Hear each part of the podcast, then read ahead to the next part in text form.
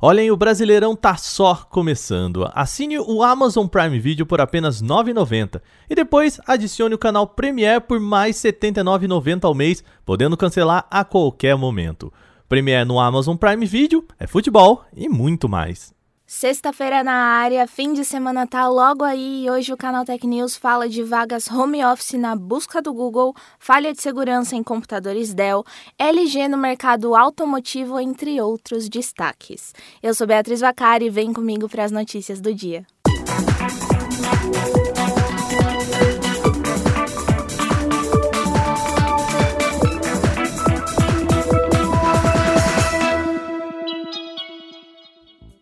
A busca do Google começou a exibir vagas de emprego que aceitem o formato de trabalho em home office, algo que se tornou realidade repentina a tanta gente com a pandemia de covid dezenove. O objetivo é ajudar na recolocação profissional nesse momento e facilitar a conexão entre quem oferece um emprego remoto e quem busca trabalhar em casa. A empresa revela que o interesse pelo trabalho remoto está no nível mais alto desde fevereiro de dois mil e dezoito, sendo que as buscas por termos como trabalho em casa e similares aumentaram vinte por cento só nos últimos doze meses. Então, a partir de agora, quem pesquisar por termos relacionados a empregos no Google encontrará um filtro chamado Trabalhar de Casa para selecionar melhor os resultados.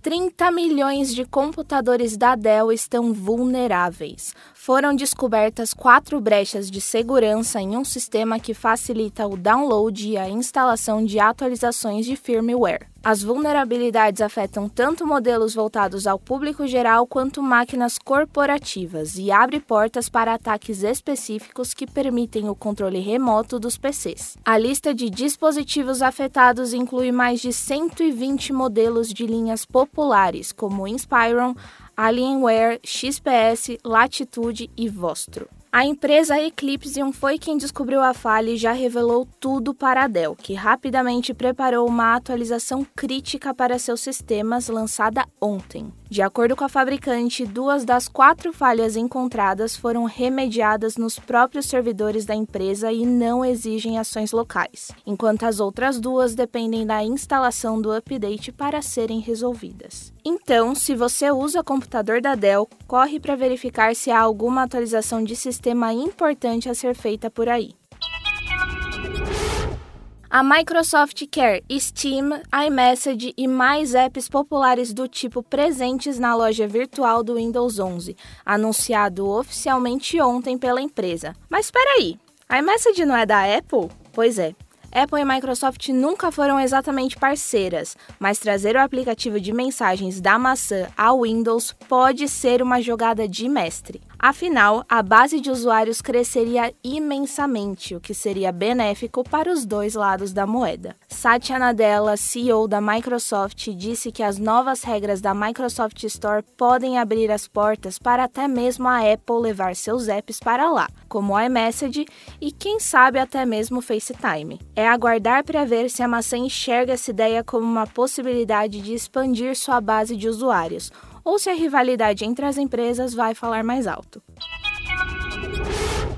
O Google tinha anunciado em janeiro do ano passado que não daria mais suporte a cookies de terceiros em seu navegador, o Chrome, a partir de dois mil e vinte e dois, com o objetivo de aumentar a privacidade de seus usuários. Mas isso não vai acontecer dentro do previsto.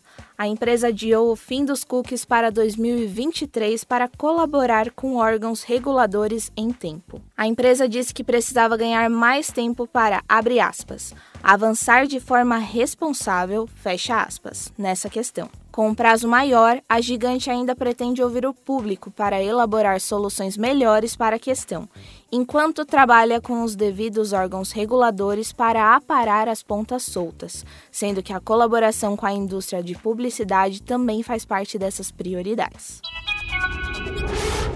Primeiro, a L G abandonou o mercado de celulares. Agora, a empresa vai entrar no mercado automotivo. O mercado já havia tido uma provável dica desse movimento há alguns meses, quando a L G comprou a canadense Magna International, uma das principais fornecedoras de peças automotivas do mundo, tendo clientes peso pesado como a B M W, Ford e até mesmo a General Motors, por exemplo. Bem, agora é oficial e a L G entra nessa indústria também. Com a Magna, a L G vai fabricar componentes para carros elétricos que podem ir desde centrais multimídia e carregadores por indução até motores completos. O projeto inicial, segundo informações da agência de notícias Nikkei, será de um motor elétrico, cujo nome é L G Magna e Powertrain. Ele será fabricado na Coreia do Sul inicialmente. Antes de fechar por hoje, lembre-se que você pode enviar comentários, sugestões e críticas sobre esse podcast para o e-mail podcast arroba canaltech com c h no final ponto com ponto b r. Manda aí seu recado falando o que você quiser sobre o nosso podcast que a gente vai ler. Esse episódio foi roteirizado por Patrícia Gnipper, apresentado por Beatriz Vacari e editado por Vicenzo Varim. O programa também contou com reportagens de Alveni Lisboa, Felipe De Martini, Igor Almenara e Felipe Ribeiro. A revisão de áudio é de Mariana Capetinga. Agora a gente fica por aqui, tenha uma boa noite e voltamos na segunda-feira com mais notícias. Até lá!